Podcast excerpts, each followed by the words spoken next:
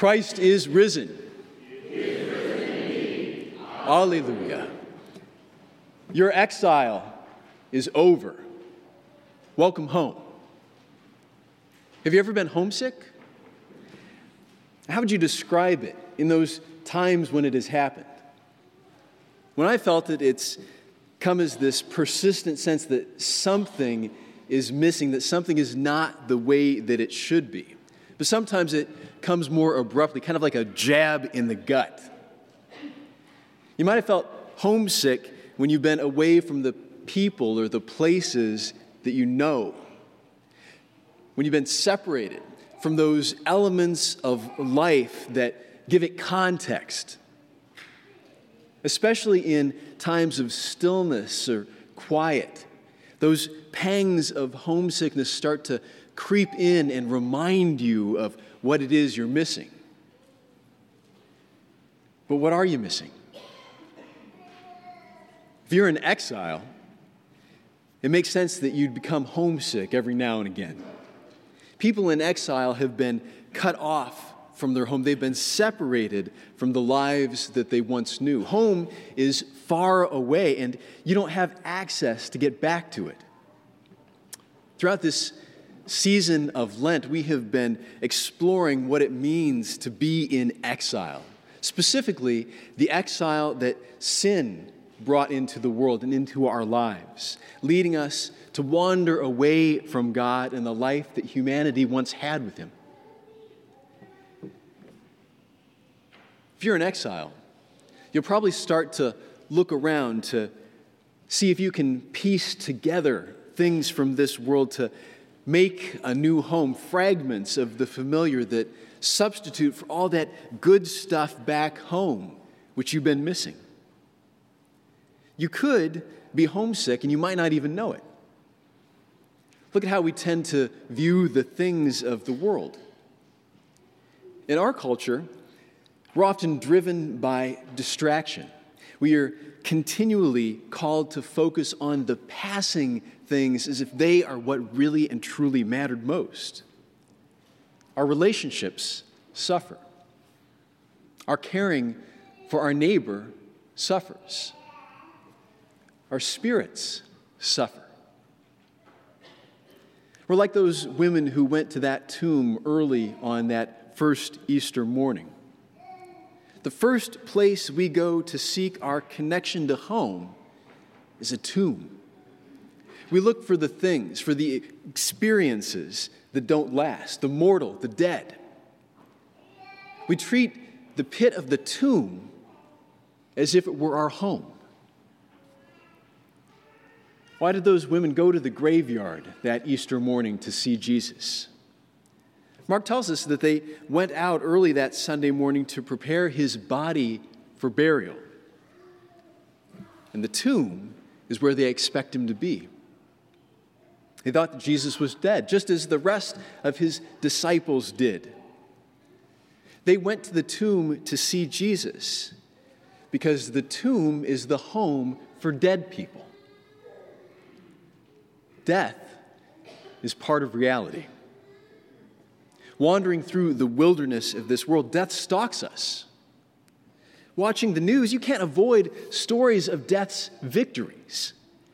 It claims the lives of people, it robs us of loved ones. And death wants you too. The hard truth of life is that no matter what you will do, you will still die. Spiritual death is just as real as physical death, if not more so. When you're born into this world, you don't know when death will come for your body. However, it's already come for your soul. Because of this problem of sin, you and I are born into this exile of death. We are separated from the God who loves us. We are born as enemies to Him. We're disconnected from the ultimate context of life. We're outside of that relationship with God in which we are meant to be, the relationship that truly brings us all together. Because of sin, we are in exile with no ability to escape, no hope of return. No wonder then that we should live our lives as if our home is in the tomb. That is why God the Son came into the world to rescue you from exile, to deliver you from the reality of death itself. In his life and in his death, Jesus took your place in exile. He overcame the enemy that would hold you captive, the enemy that would keep you in the tomb. Jesus faced death in your place, and he finished the work that God promised that he would do for his people. And once Jesus finished that work, he was taken down from the tree of the cross and he was placed in the tomb, a lifeless corpse. Death is part of reality, right? That's what Jesus' friends and his disciples all knew.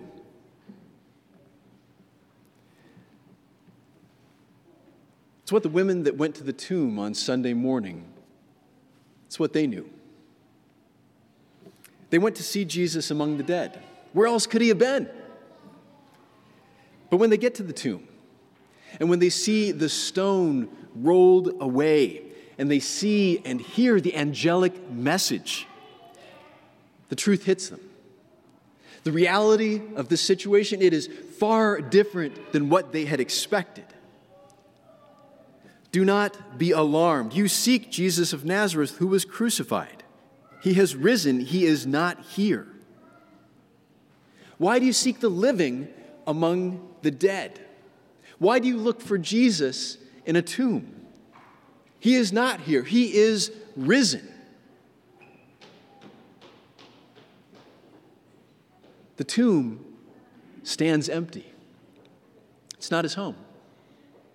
Three short days, and that place was vacant.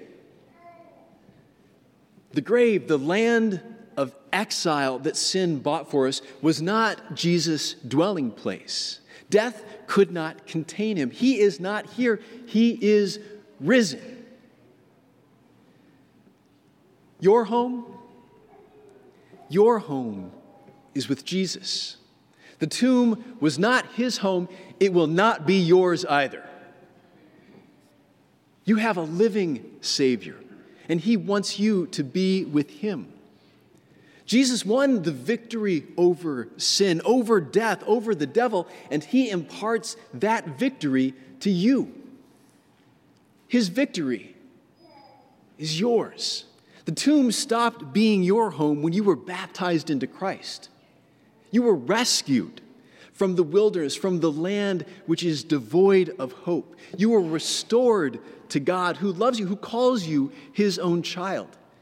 You are returned from exile, brought back into relationship with the one who gives life all meaning. Welcome home. The tomb is empty. It is not your home. Do not spend your time and energy living like it is. Life is not about trudging along until your journey ends in death. You need not be homesick any longer because your captive, your captivity to sin, to death, has ended. You need not try to cobble together fragments of joy or peace or hope in an effort to make a home that will not last. The tomb is empty. We are people who look ahead to resurrection, to bodily resurrection. Just as Jesus is the firstborn of the dead, you and I have been given living, breathing hope that our separation of body and soul that death will bring about will itself be brought to an end. We get to look ahead to life with God as human beings, not as disembodied spirits floating around in the sky. The creator and sustainer of the universe, who made everything out of nothing, will redeem you and bring you back, bringing you home intact, body and soul united and freed from the ravages of sin and mortality. Don't live as if the tomb is your home. Your home is with Jesus even now. As people of the resurrection, you have hope. You have hope to share with the world around you. Share that hope in caring for your neighbor. Share that hope in taking time with people in a culture that is driven to distraction and focused on the passing.